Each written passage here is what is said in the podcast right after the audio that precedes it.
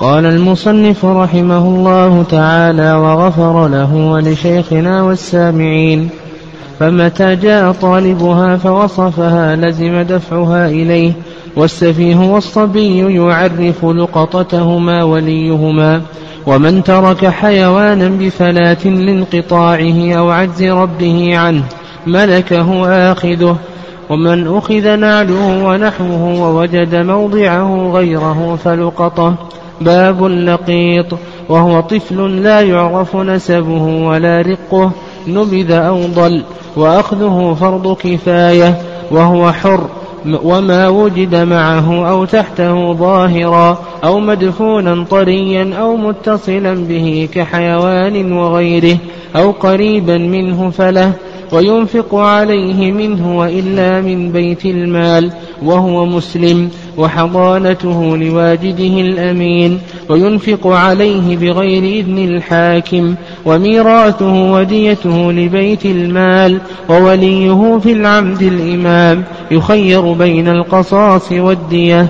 وإن أقر رجل أو امرأة ذات زوج مسلم أو كافر أنه ولده لحق به ولو بعد موت اللقيط، ولا يتبع الكافر في دينه إلا ببينة تشهد أنه ولد على فراشه. تقدم لنا شيء من أحكام اللقطة، وذكرنا أن اللقطة تنقسم إلى ثلاثة أقسام: القسم الأول ما يباح التقاطه ولا يجب تعريفه، وذكرنا ضابطه وأنه ما لا تتبعه همة أوساط الناس، وذكرنا أنه يترتب عليه أربعة أحكام. القسم الثاني ما يحرم التقاطه، وذكرنا أنه نوعان: النوع الأول ما يمتنع من صدار السباع من الحيوانات، والنوع الثاني ما يتحفظ بنفسه مما تتبعه همة أوساط الناس كالآلات الكبيرة والقدور ونحو ذلك، فهذا يحرم التقاطه لأنه يتحفظ بنفسه، يترك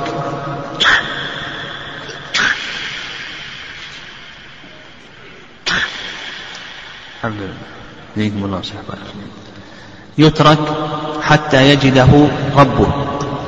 النوع الثالث ما يلتقط ويعرف، وذكرنا أيضا أنه نوعان: النوع الأول ما لا يمتنع من صغار السباع من الحيوانات، ذكرنا ضابط ذلك ودليله، والنوع الثاني ما تتبعه همة أوساط الناس مما لا يتحفظ بنفسه.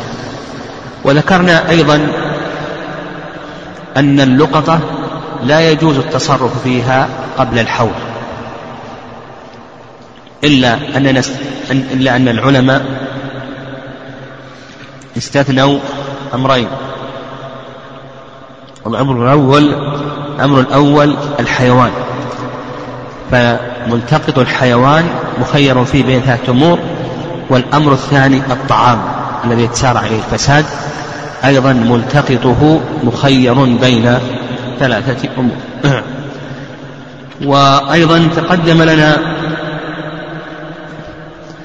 هل اللقطة من التمليكات القهرية أو أنها ليست من التمليكات القهرية، وأن المشهور من المذهب أنها من التمليكات القهرية، بمعنى أنه إذا تم الحول فإن اللقطة تدخل في ملك الملتقط قهرا عليه كالميراث، كما أن الشخص إذا مات له ميت فإن مال هذا الميت يدخل في ملك الوارث قهرا عليه.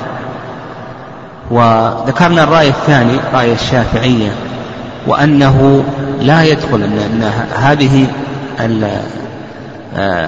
اللقطة أنها لا تدخل في ملك الملتقط إلا باختياره، فإن اختار التملك فله ذلك، إذا لم يختر التملك فله ذلك. ويترتب عليه كما ذكرنا مسائل ما يتعلق بالتلف لو تلفت اللقطة إلى آخره، الضمان على من يكون، كذلك أيضا النفقات على من تكون إلى آخره، تكلمنا عنه.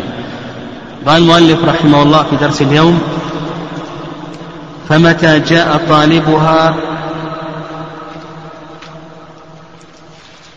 فوصفها لزم دفعها إليه إذا جاء طالبها فوصفها، فإنه يجب عليك أن تدفعها إليه. ويدل لذلك نعم ويدل لذلك حديث زيد بن خالد الجهني، نعم حديث زيد بن خالد الجهني رضي الله تعالى عنه، وفيه قول النبي صلى الله عليه وسلم: فإن جاء صاحبها فأعطها إياه، فإن جاء صاحبها فأعطها إياه. وظاهر كلام المؤلف رحمه الله أنه متى جاء صاحبها، حتى ولو جاء صاحبها بعد الحول، وهذا ما عليه أكثر أهل العلم، أنه إذا جاء صاحبها، متى جاء صاحبها حتى ولو جاء صاحبها بعد الحول، هذا ما عليه كثير من أهل العلم، فإنك تدفعها له. ويدل لذلك ما تقدم من الحديث: فإن جاء صاحبها فأعطها إياه، وهذا يشمل حتى ما لو جاء بعد الحول. الرأي الثاني الرأي الثاني أنه إذا جاء بعد الحول فإنها لا تدفع إليه، وهذا قال به الظاهري، يعني يرون أنه إذا جاء بعد الحول فإنها لا تدفع إليه. ويدل لذلك قول النبي صلى الله عليه وسلم: فهي كسبيل مالك، فهي لك، فهي كسبيل مالك فاستنفقها، إلى آخره. والصواب في هذه المسألة هو الرأي الأول، لأن النبي صلى الله عليه وسلم قال: متى جاء طالبها فأعطها إليه، وهذا يشمل ما إذا جاء في الحول أو جاء بعد الحول. وأما قول النبي صلى الله عليه وسلم: فهي كسبيل مالك فاستنفقها، فهي لك، إلى آخره، فالمقصود أنه لا بأس أن يتصرف فيها بعد الحول. أما قبل الحول أما قبل الحول فإنه لا يتصرف فيها. فالصحيح في ذلك أنه إذا جاء صاحبها سواء كان في الحول أو بعد الحول فوصفها فإنها تدفع إليه. وأيضا ظاهر كلام المؤلف رحمه الله تعالى أنه سواء وصفها ببينة أو وصفها بغير بينة، يعني سواء كان ذلك ببينة، يعني يعني ظاهر كلام المؤلف أنه إذا وصفها وإن لم يكن هناك بينة فإنها تدفع إليه، وهذا هو المشهور من المذهب ومذهب المالكية. ودليل ذلك أن كونه يصفها هذه بينة، كونها يصفها، يقول مثلا: الدراهم عددها كذا وكذا، عفاصها كذا وكذا، وكاؤها كذا وكذا، إلى آخره، معها البطاقة الفلانية، إلى آخره. هذا كونه يصفها هذه بينة، فلا حادث للبينة. والرأي الثاني الرأي الثاني مذهب الحنفية والشافعية أنه لا بد أن يأتي بالبينة، بقول النبي صلى الله عليه وسلم: البينة عن مدعي واليمين على من أنكر، البينة عن مدعي واليمين على من أنكر. والصواب في ذلك هو الرأي الأول، وهو ما ذهب إليه المؤلف، وهو المذهب أنه لا حاجة إلى البينة بمعنى الشهود، وأن وصف المالك بهذه اللقطة هذه بينة على أنها على أنها له. وهذا مما يرجح ما ذهب إليه شيخ الإسلام ابن تيمية رحمه الله وابن القيم، أنه كما سيأتينا في باب القضاء، أن البينة هي كل ما يبين الحق ويظهره من الشهود والوثائق والقرائن والعادات، إلى آخره، كل ما يبين الحق ويظهره. وأن البينة ليست خاصة بالشهود، لأن كثيرا من العلماء يخص البينة بأي شيء؟ بالشهود. والصحيح أن اسم البينة أعم من الشهود، وأن البينة هي كل ما يبين الحق ويظهره من الشهود والعادات والقرائن والوثائق وغير ذلك والكتابات. والآن يعني بسبب ترقي العلم وتطور الطب إلى آخره، أصبحت القرائن كثيرة، يعني أصبحت القرائن إلى آخره كثيرة. فالحكم بالقرائن يعني هذا من البينات وسيأتينا إن شاء الله. قال المؤلف رحمه الله: لازم دفعها إليه. قال: والسفيه والصبي يعرف لقطتهما وليهما. يؤخذ من كلام المؤلف رحمه الله أنه لا يشترط في الملتقط أن يكون بالغا، ولا يشترط أيضا في الملتقط أن يكون حرا، لا يشترط أن يكون بالغا، ولا يشترط أن يكون عاقلا، ولا يشترط أن يكون رشيدا حرا ظاهر، لا يشترط أيضا أن يكون رشيدا حتى السفيه. لماذا؟ لأن الالتقاط هذا كسائر التملكات كالاحتطاب والاحتشاش والصيد ونحو ذلك، وهذه الأشياء تصح من الصبي، الصبي يصح أن يحتش وأن يحتطب، والمجنون كذلك يصح أن يحتطب وأن يجمع الحشيش وإلى آخره. فنقول يؤخذ من هذا أنه لا يشترط، قوله السفيه لا نشترط أن يكون رشيدا، وقوله كذلك أيضا الصبي لا, لا يشترط في الملتقط أن يكون مكلفا. وهذا ما عليه أكثر أهل العلم، نعم يعني هذا ما عليه أكثر أهل العلم. نعم. والرأي الثاني رأي المالكية أنه يشترط في الملتقط أن يكون حرا مسلما بالغا عاقلا، أن يشترط في الملتقط أن يكون حرا مسلما بالغا عاقلا مكلفا، لأنهم يرون أن اللقطة ولاية، والولاية اشترط لها الإسلام واشترط لها التكليف إلى آخره. والصواب في هذه المسألة وما ذهب إليه جمهور أهل العلم رحمهم الله. وأما القول بأن اللقطة ولاية فهذا لا يسن، يعني بل اللقطة من سائر التملكات كالاحتشاش والاحتطاب ونحو ذلك. وإن كان الحنفية يستثنون المجنون، المجنون لا يرون التقاطه، لكن الصواب في ذلك أنه لا فرق بين المجنون وبين العاقل وبين الرقيق وبين الحر وبين البالغ وبين الصبي كذلك أيضا إلى آخره. فالصبي يعرف لقطته وليه يقوم مقامه. قال طيب قال ومن ترك حيوانا بفلات، يعني قبل ذلك بقي عندنا مسألة مهمة، وهي إذا فرط في التعريف أو أخل في التعريف فإنه لا يملك اللقطة. يعني لو أن الشخص أخذ اللقطة وفرط في التعريف، لم يعرف، مثلا مضى يوما ثلاثة خمسة لم يعرف إلى آخره، يقول هنا فرط في واجب، لأن التعريف واجب، وربما أن صاحبها قد أيس منها، فإذا فرط في التعريف فإنه لا يتملك اللقطة إذا مضى عليها حول. وعلى هذا يجب عليه أن يتصدق بها، يجب عليه أن يتصدق بها، وهي تحصل كثيرا، يعني تحصل كثيرا، يلتقط اللقطة ومع ذلك يفرط في التعريف ويخل بالتعريف إلى آخره.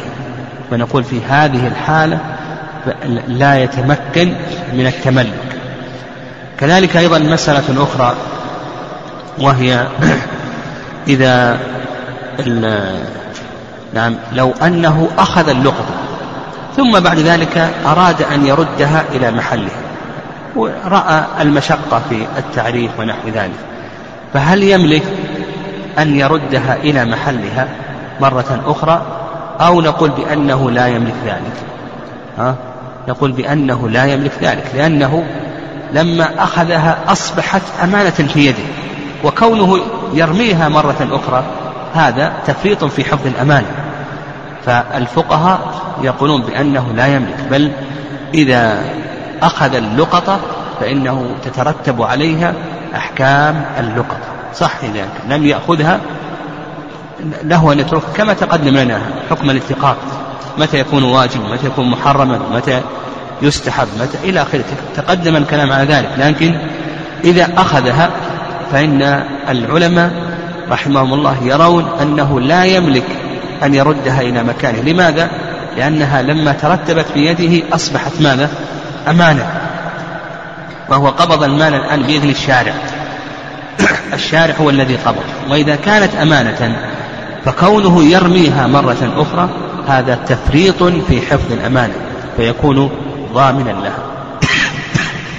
طيب، أيضا بقينا في مسألة أيضا مسألة أخرى تتعلق باللقطة، لقطة حرم مكة.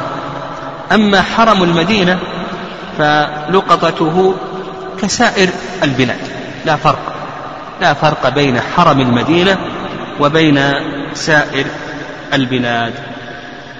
الرأي الثاني، المسألة الثانية ما يتعلق بحرم مكة، يعني ما يتعلق بحرم مكة، هل لقطة حرم مكة كسائر البلاد أو أنها تختلف؟ العلماء رحمه الله في ذلك رأيان. الرأي الأول وهو قول جمهور أهل العلم أن لقطة حرم مكة كسائر البلاد، وأنه كما قال النبي صلى الله عليه وسلم: اعرف عفاصها ووكاءها ثم عرفها سنة، فإن جاء صاحبها فادفعها إليك وإلا فهي لك. عموم الحديث هذا ما ذهب إليه جمهور أهل العلم، الحنفية والمالكية وكذلك أيضا الحنابلة، لعموم حديث زيد بن خالد رضي الله تعالى عنه. والرأي الثاني رأي الشافعية، أن لقطة حرم مكة لا يجوز أن تؤخذ إلا لمن أراد أن يعرفها أبدا، الذي يريد أن يعرفها دائما هنا يأخذها، يعني ما تمتلك. أما الذي يريد أن يعرفها لكي يمتلكها فهذا لا، يعني لا، إذا أراد أن يأخذها لكي يعرفها دائما تكون عنده أمانة ويعرفها دائما إلى سنة سنتين إلى آخره حتى يجدها صاحبها لا يأخذها. أما الذي لا يريد ذلك فإنه يتركها. ويستدلون على ذلك بقول النبي صلى الله عليه وسلم: ولا تحل ساقطتها إلا لمنشد، يعني لمن أراد أن يعرفها دائما وأبدا. خرجاه في الصحيحين: لا تحل ساقطتها إلا لمنشد. وفي صحيح مسلم أن النبي صلى الله عليه وسلم نهى عن لقطة الحاج، وهذا من تمام أمن حرم مكة. يعني حرم مكة يؤمن فيه على الدماء وكذلك أيضا الأعراض وكذلك أيضا الأموال، حتى اللقطة تسقط، هذا من تمام الأمن. حتى الأشجار حتى الحيوان يؤمن فيه، ومن تمام أمن حرم مكة ماذا؟ أن لقطته لا يتعرض لها، تترك إلا شخص يريد أن يعرفها دائما، وهذا في هذا شاق شاق. لكن إذا كان هناك أماكن مسؤولة تستقبل هذه اللقط فهذا لا بأس أنه يأخذها ويعطيها لمن يستقبل هذه الأموال. إذا كان هناك أماكن مسؤولة هذا لا بأس. أما إذا كان لا ليس هناك فهذا لا يجوز أن تلتقط إلا ماذا؟ ها؟ إلا لمن يريد أن ينشدها دائما، ولا تحل ساقطتها إلا لمنشد. وهذا كما ذكرنا هو تمام الأمن في حرم مكة شرفها الله. أيضا تقدم لنا أن ما يمتنع من صغار السباع إما لكبر جثته أو لسرعة عدوه ونحو ذلك هذا يحرم التقاطه. لكن استثنى العلماء رحمهم الله، قالوا يجوز التقاطه إذا كان في مهلكة، مثلا إذا كان هذا البعير في أرض مسبعة كلها سباع، وصحيح البعير يمتنع من الذئب ويمتنع من ولد الأسد ويمتنع من الثعلب، لكن إذا اجتمعت عليه الذئاب أكلته، اجتمعت عليه. فإذا كان في أرض مسبعة فيها أسود أو فيها ذئاب إلى آخره تجتمع عليه إلى آخره فهذا لا يتمكن منه. فإذا كان في أرض مسبعة يعني في مهلكة، أو كان مثلا هذه الأشياء التي يحرم التقاطها إذا كان هناك أناس يسرقونها ونحو ذلك فإنها, فإنها تلتقط في هذه الحالة، لكن إذا لم يكن شيء من ذلك فإنها لا تلتقط. قال المؤلف رحمه الله تعالى: ومن ترك حيوانا بفلات لانقطاعه أو عجز ربه عنه ملكه آخذه. إذا ترك حيوان بفلات يعني بصحراء يعني سيبه، يعني ويؤخذ من كلام المؤلف رحمه الله أنه لا بأس لا بأس أن تسيب الحيوان إذا عجزت عن الحيوان عجزت عن الحيوان إما لمرضه أو, أو عجزت عن النفقة عليه ونحو ذلك فإنه لا بأس أن تسيبه وأن تتركه. طيب إذا سيبه، ويدل ذلك حيث جابر في صحيح مسلم أنه أراد أن, أن يسيب جمله لما أعيا فاشتراه منه النبي صلى الله عليه وسلم. طيب إذا سيبه هذا الحيوان سيبه صاحبه فيقول لك المؤلف رحمه الله لا بأس، من أراد أن يأخذه فله أن يأخذه، إذا أراد أن يأخذه من أراد أن يأخذه فله أن يأخذه. وبهذا نعرف أيضا ما يوجد اليوم من ال ال الأمتعة المسيبة الأمتعة المسيبة إذا قامت القرينة على أن صاحبها تركها رغبة وأنه لا يريدها. مثلا تجد تأتي بعض الشركات وتعمل أعمالا ثم بعد ذلك تنتقل وتذهب، قد تترك شيء من الأقشاب أو تترك شيء من الحديد ونحو ذلك، فهل يجوز أخذ مثل هذه الأشياء أو لا يجوز؟ يقول إذا قامت القرينة على أنها تركتها رغبة عنها وأنها لا تريدها إلى آخره، كما لو طالت المدة بقاء هذه الأشياء في هذا المكان، فنقول لا بأس من أراد أن يأخذ هذا له أن يأخذه وأن ينتفع به. ومثل ذلك أيضا ما يوجد من السيارات التي يصير عليها حوادث إلى آخره، تجد أن السيارة قد تكون سنة سنتين وهي في الطريق إلى آخره، فهل يجوز أن ينتفع بها إلى آخره؟ نقول إذا قامت القرينة على أن صاحبها تركها رغبة عنها لا يريدها إلى آخره فلا بأس أنه ينتفع بها كما ذكر المؤلف رحمه الله. قال رحمه الله: ومن أخذ ومن أخذ نعله ونحوه ووجد موضعه غير غيره فلقطه. يعني وهي تحصل كثيرا، يعني يخرج الإنسان من المسجد أو من مكان اجتماع ثم بعد ذلك يجد أن نعله قد أخذ وأن مكان هذا النعل وأن مكان هذا النعل نعل آخر، فهنا يغلب على الظن يغلب على الظن والله أعلم أن من سبقه أنه غلط، وأنه بدلا من أن يأخذ نعله أخذ نعل غيره وترك نعله. فما الحكم هنا؟ ويقول لك المؤلف رحمه الله حكم حكم ماذا؟ حكم اللقطة. وعلى هذا تأتينا أحكام اللقطة السابقة أحكام اللقطة السابقة تأتي. فإذا كان هذا النعل ما تتبع عامة وسط الناس لكون بريال أو بريالين أو إلى آخره كما سلم، وإن كان تتبع عامة وسط الناس وش يحتاج؟ آه يحتاج إلى تعريف ونحو ذلك، وهذا فيه مشقة. يعني كون نجري عليه أحكام اللقطة هذا فيه مشقة، وكما ذكرنا الذي يظهر والله أعلم الذي يغلب على الظن والله أعلم أن من أخذ النعل أنه غلط في هذا النعل. وعلى هذا نقول ينتظر ينتظر شيئا يسيرا فإن جاء، وإلا له أن يأخذه، نعم له أن يأخذ هذا النعل، هذا هو الأحسن. وإن تركه ورجع عليه مرة أخرى لعله يرجع، يعني لأنه ربما أنه يرجع لأنه يعني تركه وقتا وقتين ورجع إليه مرة أخرى لعله أن يرجع، هذا أحسن هذا أحسن المهم يقول بأنه ينتظر شيئا، إن جاء فله أن يأخذه، وإن تركه لفترة يسيرة حتى يرجع إن تركه يعني وقتا وقتين هذا أحوط، يعني هذا أحوط. لكن لو أخذه فإن كان هذا النعل أغلى ثمنا من نعله فإنه ماذا؟ يتصدق بالزكاة. ولنفرض أن هذا النعل مثلا يساوي مئة ونعله يساوي خمسين إلى آخره أو يساوي سبعين، فإن الزائد نقول بأنه يتصدق به. المهم الخلاصة في هذه المسألة أننا أو كوننا نجري عليه أحكام اللقطة أه نقول هذا فيه شيء فيه شيء من المشقة والبعد.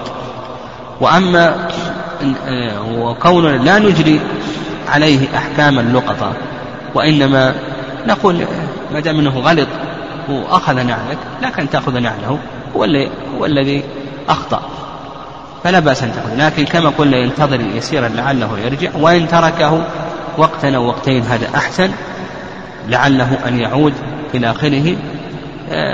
إذا أخذ هذا النعل فإن كان ثمنه أزيد فإنه يتصدق بالزائد، أما إن كان مساوي أو أنقص فالأمر في ذلك ظاهر. قال رحمه الله تعالى: باب اللقيط، وهو طفل لا يعرف نسبه ولا ولا رقه نبذ أو ضل الطريق.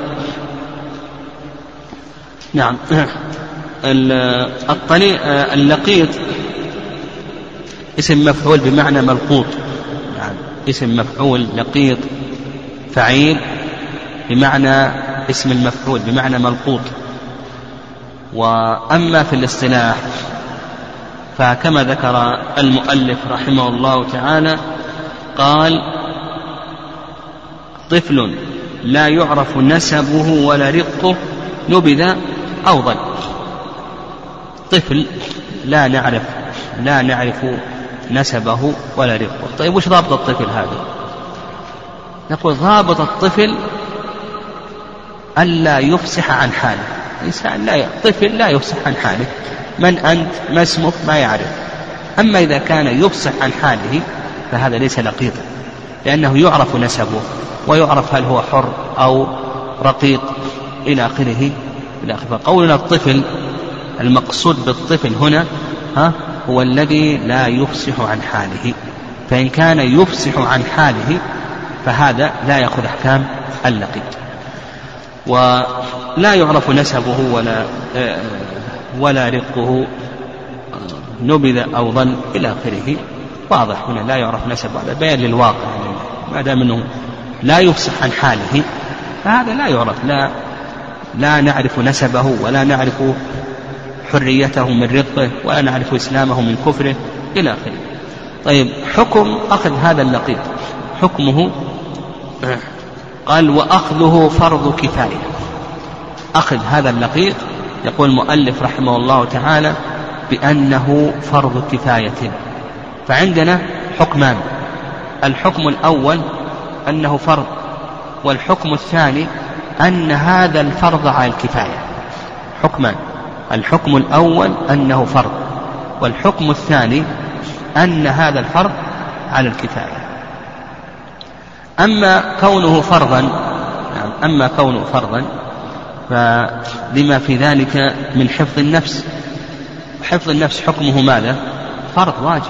الله عز وجل يقول: ولا تقتلوا أنفسكم إن الله كان بكم رحيما.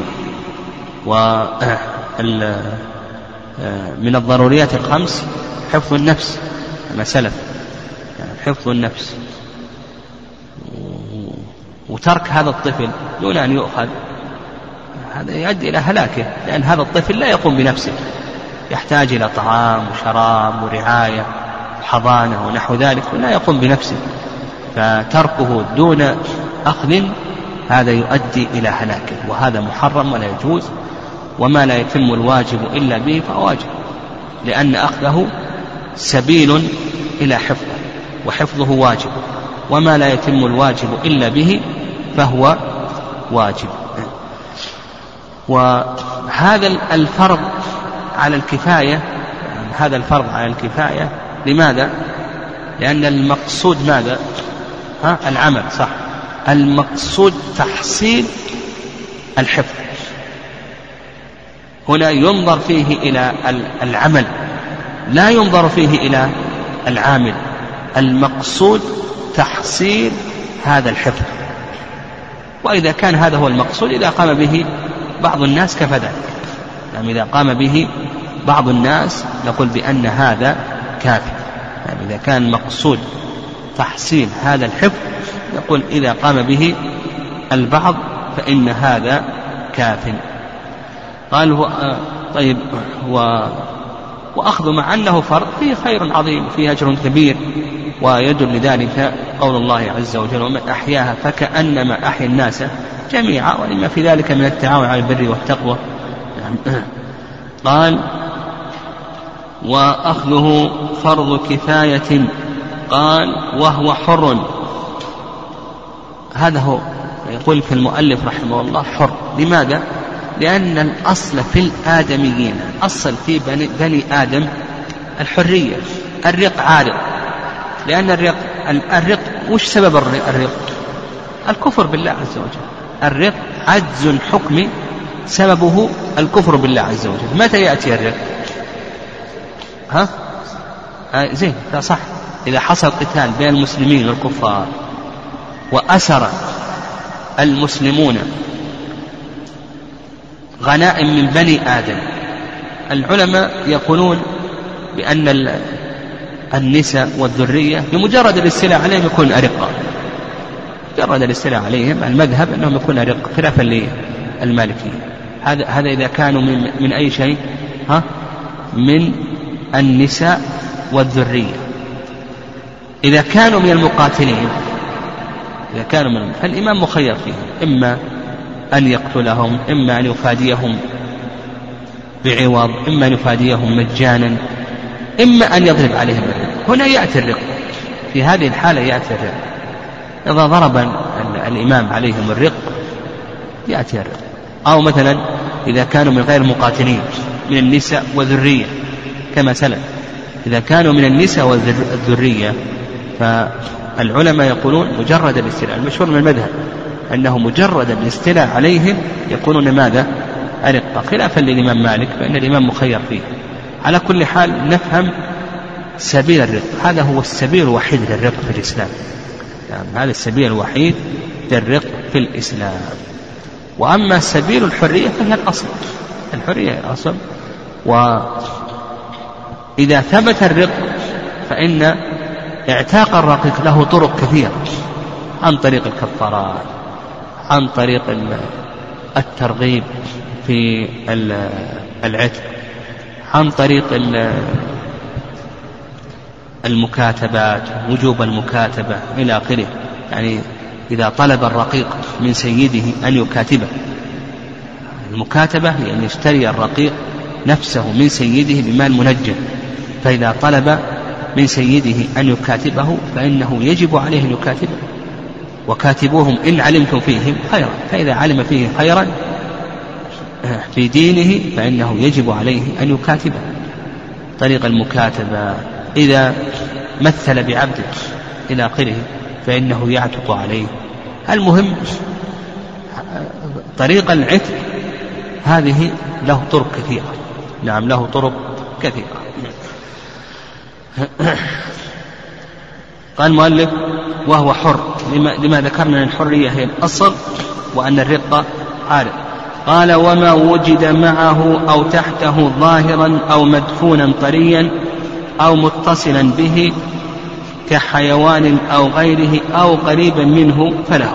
المهم هذا الكلام كله نلخصه في كلمة واحدة، نقول ما وجد مع هذا اللقيط مما يغلب على الظن أنه له فهو له، سواء كان قريبا منه أو كان متصلا به، لأنه قد يوضع مع اللقيط دراهم متصلا به.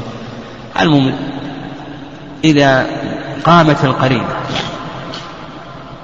أن هذا المال له وغلب على الظن أنه له فهو له، غلب على الظن إما لكونه قريبا منه أو لكونه متصلا به ونحو ذلك إلى آخره، فنقول بأن هذا المال يكون له. فإذا وجد معه شيء من المال وغلب على الظن أو حصل العلم حقيقة أو حكما، حقيقة أو حكما عرفنا أنه له فنقول بأن هذا المال يكون له.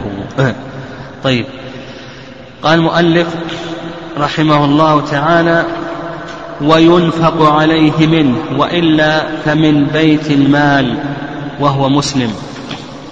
من أين, من أين ننفق على هذا الرقيق؟ آه هذا اللقيط هذا اللقيط من أين ننفق عليه؟ نقول هنا مراتب. المرتبة الأولى أن يكون له مال كما ذكرنا، إذا وجد معه مال إذا وجد معه مال وحكمنا بأن هذا المال له، غلب على الظن أو تحققنا أنه له حقيقة أو حكما، نقول ننفق عليه من ماله. نبدأ بماله، يحتاج إلى طعام، يحتاج إلى حليب ونحو ذلك، يحتاج إلى ملابس، نقول ننفق عليه من هذا المال الذي معه. والدين على ذلك، حيث ابن عباس رضي الله تعالى عنهما في الذي وقصته راحلته في عرفة، مش قال النبي صلى الله عليه وسلم؟ قال: اغسلوه بماء والسدر وكفنوه في ثوبين. قال في ثوبين، كفنوه في ثوبين، مما يدل على أن الإنسان ينفق عليه من أي شيء؟ من ماله. قال كفنوه في ثوبين، فجعل الكفن من ماله التي هي أثوابه. وإذا كان هذا في الممات فكذلك أيضا في الحياة من باب أولى، كفنوه في ثوبين. قال: وينفق عليه منه وإلا فمن بيت المال. هذه المرتبة الثانية. مرتبة الثانية نصير إلى بيت المال. إذا كان هذا اللقيط ليس له مال، ليس معه مال، فإننا ننفق عليه من أي شيء؟ ها؟ من بيت المال، نقول ننفق عليه من بيت المال. ويدل لذلك قول عمر رضي الله تعالى عنه: اذهب فهو حر ولك ولاؤه وعلينا نفقته. قول عمر لمن وجد اللقيط: اذهب فهو حر ولك ولاؤه، يعني حضانته، وعلينا نفقته، وفي لفظ علينا رضاعه إلى آخره. وهذا الأثر أخرجه الإمام مالك، أيضا الشافعي، عبد الرزاق في المصنف، بن حزم وغيرهم، إسناده صحيح ثابت. فقوله حر هذا يدل لما تقدم، قول المؤلف رحمه الله أنه حر أيضا، وقول عمر رضي الله تعالى عنه علينا نفقته علينا رضاعه يدل على أنه إذا لم يكن له مال فإننا ننفق عليه من أي شيء؟ من بيت المال. ولأن بيت المال يصرف في مصالح المسلمين، ومن مصالح المسلمين يصرف في مصالح المسلمين ومن مصالح المسلمين النفقة على اللقيط. قال نعم، المؤلف رحمه الله ذكر مرتبتين. طيب، المرتبة الثالثة إذا تعذر بيت المال، قد يكون في بعض البلاد كما يوجد اليوم بعض البلاد ما فيها بيت مال، وقد يوجد بيت المال لكن يتعذر أو أو يطول الأخذ من بيت المال ونحو ذلك إلى آخره. فنقول على من علم بحاله من المسلمين. هذه المرتبة الثالثة.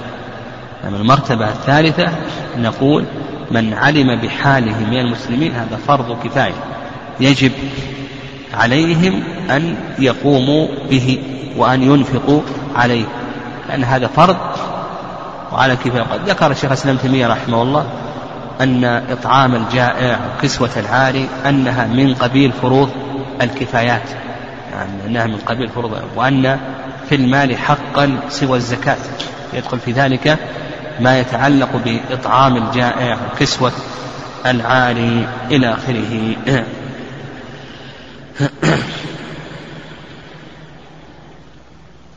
نعم. وإذا أنفق عليه من علم بحاله من المسلمين، هل يرجع أو لا يرجع؟ نعم، هل يرجع عليه إذا كبر؟ مثلا قال أنفقت عليك ها أنفقت عليك كل شهر ألف ريال إلى آخره، هل يرجع عليه أو لا يرجع؟ نقول لا يرجع. لماذا؟ لأن هذا واجب، يعني يجب أن يقوم أن يقوم به المسلم. قال وهو مسلم. لما تكلم المؤلف رحمه الله عن حريته وبين أنه حر وأن الأصل في ذلك الحرية، قال لك المؤلف رحمه الله نحكم بأنه مسلم، لأن الحكم بأنه مسلم أو كافر ترتب عليه أحكام. اللقيط لا يخلو من حالتين. الحالة الأولى نعم الحالة الأولى أن يوجد في دار الإسلام، الحالة الأولى أن يوجد في دار الإسلام، فإذا وجد في دار الإسلام فنحكم بأنه مسلم. إذا وجد في الدار أو دار الإسلام نقول نحكم بأنه مسلم، حتى ولو كان هذه الدار فيها كفار تقريبا للدار، نحكم بأنه مسلم تقريبا للدار. الحالة الثانية أن يوجد نعم أن يوجد في بلاد الكفار، نعم الحالة الثانية أن يوجد في بلاد الكفار أو في دار الكفار، فإن لم يكن فيها مسلم فهنا نحكم بأنه كافر، إذا كانت هذه الدار ليس فيها إلا كفار، ليس فيها أحد من المسلمين، فهنا نحكم بأنه ماذا؟ ها؟ نحكم بأنه كافر. وإن كان فيها مسلم، إن كان فيها مسلم فهذه يعني دار كفار لكن فيها مسلمون، ولنفرض فيها تجار مسلمون إلى آخره، أو أناس ذهبوا لعلاج أو نحو ذلك من الأغراض، أغراض الدنيوية أو أو أو الدينية، فيها أناس من المسلمين، فهل نحكم بأنه مسلم أو نحكم بأنه كافر؟ هذا موضع خلاف بين العلماء رحمه الله. فالرأي الأول أنه إذا كان فيها أحد من المسلمين ها نحكم بأنه ماذا؟ مسلم، وهذا مذهب الحنابلة، وكذلك أيضا مذهب الشافعية، نحكم بأنه مسلم، هذا مذهب الحنابلة، وكذلك أيضا مذهب الشافعية. والرأي الثاني وجه عند الشافعية قول للحنابلة أنه يحكم بأنه كافر، نعم نحكم بأنه كافر تقريبا للدار، نعم تقريبا للدار. والذي يظهر والله أعلم في مثل هذه المسائل، نعم الذي يظهر والله أعلم في مثل هذه المسائل أنه يرجع إلى القرائن، نعم والآن يعني بسبب تقدم الطب إلى آخره، وممكن عن طريق الفحوصات إلى آخره يعرف هل هو متولد من كافر أو متولد من مسلم إلى آخره، يعني عن طريق الفحوصات إلى آخره، هذا يعرف في مثل هذه الأشياء.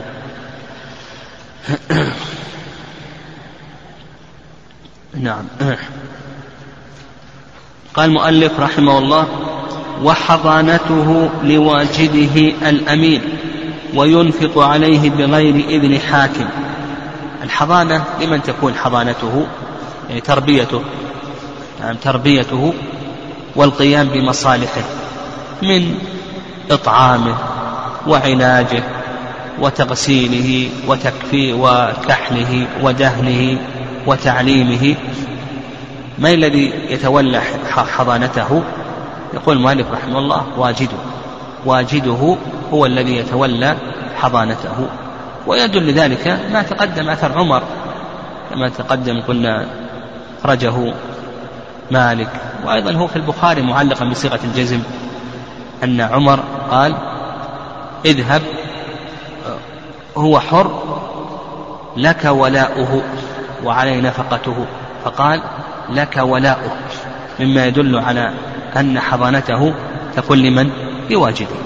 لكن اشترط المؤلف رحمه الله أن يكون أمينا، يعني وهذا صحيح، يعني اشترط في هذا الملتقط أن يكون أمينا عليه، لقول الله عز وجل إن خير من استأجرت القوي الأمين. سبق أن ذكرنا أن ركني الأمانة ماذا؟ أن ركني العمل ماذا؟ القوة والأمانة، أن ركني العمل هي القوة والأمانة، وعمر رضي الله تعالى عنها قره في يد الملتقط لما قال عريفه إنه رجل صالح إنه رجل صالح. قال وينفق عليه بغير إذن حاكم، يعني هذا الحاضن الذي وجده إذا كان هذا اللقيط هذا اللقيط إذا كان له مال من أين ننفق عليه؟ نعم، يقول لك المؤلف ينفق عليه من ماله، لكن هل يشترط إذن القاضي أو نقول بأنه لا يشترط إذن القاضي؟ هل نشترط إذن القاضي أو نقول بأن إذن القاضي ليس شرطا؟ يقول لك المؤلف رحمه الله بأن إذن القاضي ليس شرطا، ينفق عليه، ما في حاجة إلى أن يشترط إذن القاضي. قال بغير إذن حاكم. قال وميراثه وديته لبيت المال، ميراثه وديته، يقول المؤلف رحمه الله بأن ميراثه وديته إذا قتل هذا يكون لبيت المال، وعلى هذا فإن الملتقط لا يرث منه شيئا، نقول بأن ملتقطه لا يرث منه شيئا، وهذا ما عليه أكثر أهل العلم أكثر أهل العلم ما ذهب إليه المؤلف رحمه الله تعالى أنه لا يرث، يعني أن ملتقطه لا يرث. وعلى هذا إذا كان له مال أو قتل وأخذنا الدية فإنه لا يرث شيئا، يكون لبيت المال. هذا ما عليه جمهور أهل العلم، واستدلوا على هذا بما ثبت في الصحيحين من حيث عائشة رضي الله تعالى عنها أن النبي صلى الله عليه وسلم قال إنما الولاء لمن أعتق، فحصر النبي صلى الله عليه وسلم الولاء لمن؟ للمعتق. دل ذلك على أن الملتقط ليس له ولد، وأسباب الميراث ما هي أسباب الميراث؟ النكاح والنسب والولد، والنبي صلى الله عليه وسلم قال إنما الولد لمن أعتق، فالمعتق هو الذي يرث، هو الذي له الولد وهو الذي يرث. الملتقط ليس له ولد، وحينئذ نقول بأنه لا يرث. هذا كما ذكرنا هذا رأي جمهور أهل العلم رحمهم الله. والرأي الثاني أما الرأي الثاني ورواية عن الإمام أحمد رحمه الله، وقال به إسحاق بن راهويه ونصره ابن القيم رحمه الله، إلى أن ميراثه لملتقطه، ويدل له حيث واتل بن الأسقع حيث واتل بن الأسقع أن النبي صلى الله عليه وسلم قال تحوز المرأة ثلاث مواريث تحوز المرأة ثلاثة مواريث عتيقها ولقيطها وولدها الذي لا عنت عليه، يعني عتيقها ولقيطها وولدها الذي لا عنت عليه. وهذا الحديث يعني رواه أبو داود والترمذي والنسائي وحسنه الترمذي، لكنه الحديث ضعيف، يعني ضعيف لكن يستأنس به، حديث ضعيف. وأيضا استدل ابن القيم ابن القيم يقول إذا كان المنعم بالعتق يستحق الميراث، فالمنعم بالحياة من باب أولى، الذي أنعم عليه بعتقه وتخليصه من الرق ها يستحق الميراث، فالذي أنعم عليه بالحياة من باب أولى أنه يستحق ماذا؟ ها أنه يستحق الميراث. يعني وهذا ما سلف، هذا هو الأقرب والله أعلم. ولأن المال هذا أين سيكون؟ سيكون في بيت المال، يعني سيكون في بيت المال ويصرف على عموم الناس. كونه يأخذه هذا الذي التقطه هذا أولى. قال ووليه في العمد الإمام يتخير بين القصاص والدية، يعني إذا قتل عمدا ما الذي يتولى أمره؟ ها الإمام، لقول النبي صلى الله عليه وسلم نعم في حديث عائشة والسلطان ولي من لا ولي له من لا ولي له السلطان ولي من لا ولي له. فالسلطان هو الولي وهو الذي يتولى يتولى أمره إذا قتل إذا قتل يتخير كما ذكر المؤلف رحمه الله، قال بأنه يتخير بين القصاص والدية، يعني يتخير بين القصاص والدية. و نعم وخيار السلطان خيار ماذا؟ مصلحة، نعم، لأنه يتخير لغيره، فما دام أن خياره خيار مصلحة يقول ينظر إلى ما هو الأصلح، نعم، ينظر إلى ما هو الأصلح. طيب. والرأي الثاني رأي، يعني هذا رأي أكثر أهل العلم رحمه الله، الرأي الثاني رأي أبي يوسف الحنفية، نعم، يوسف الحنفية يقول بأنها تجب الدية، لأن الله سبحانه وتعالى قال ومن قتل مظلوما فقد جعلنا لوليه سلطانا فلا يسرف في القتل إنه كان منصورا، قال فقد جعلنا لوليه، وهذا ليس له ولي، هذا غير صحيح، هذا يقول بأن هذا غير صحيح، يقول له ولي هذا، ووليه من هو؟ ها؟ السلطان، يقول بأن وليه هو السلطان. قال المؤلف رحمه الله تعالى وإن أقر رجل أو أو امرأة ذات زوج مسلم أو كافر أنه ولده لحق به ولو بعد موت اللقيط ولا يتبع الكافر في دينه إلا ببينة تشهد أنه ولد على فراشه. هنا شرع المؤلف رحمه الله فيما يسمى بإثبات أو أو جهات إثبات النسب، يعني ما هي الجهات التي يثبت بها النسب، يعني ما هي الجهات التي يثبت، وهم يتكلمون عليها هنا، وكذلك أيضا يتكلمون عليها في باب العدد، نعم، هنا أو في باب العدد. وجهات إثبات النسب أربع جهات، نعم، والآن الطب الترقي كما يوجد الآن في الحمض النووي، نعم، هذه أيضا الآن، نعم، هي طريق من طرق إثبات جهات النسب كما قرر ذلك مجمع الفقه الإسلامي، لكن هذا بشروط. المهم أن إثبات جهات النسب التي يذكرها الفقهاء رحمهم الله جهة الإقرار، البينة، الفراش، الاستلحاق. الإقرار، نعم، الإقرار إذا أقر، والبينة، الإقرار والبينة، والفراش والقافة، والفراش والقافة، هذه أربع جهات، الإقرار والبينة والفراش والقافة. الإقرار هو الاستلحاق، والاستلحاق، نعم، وهذه سيأتي. أول المؤلف رحمه الله تكلم عن الإقرار إلى آخره، وكذلك أيضا تكلم عن البينة، وكذلك أيضا القافة. الفراش هذا يتكلمون عليه في أي شيء، في العاول أو العدد، في العدد، الظاهر في العدد، نعم، نعم،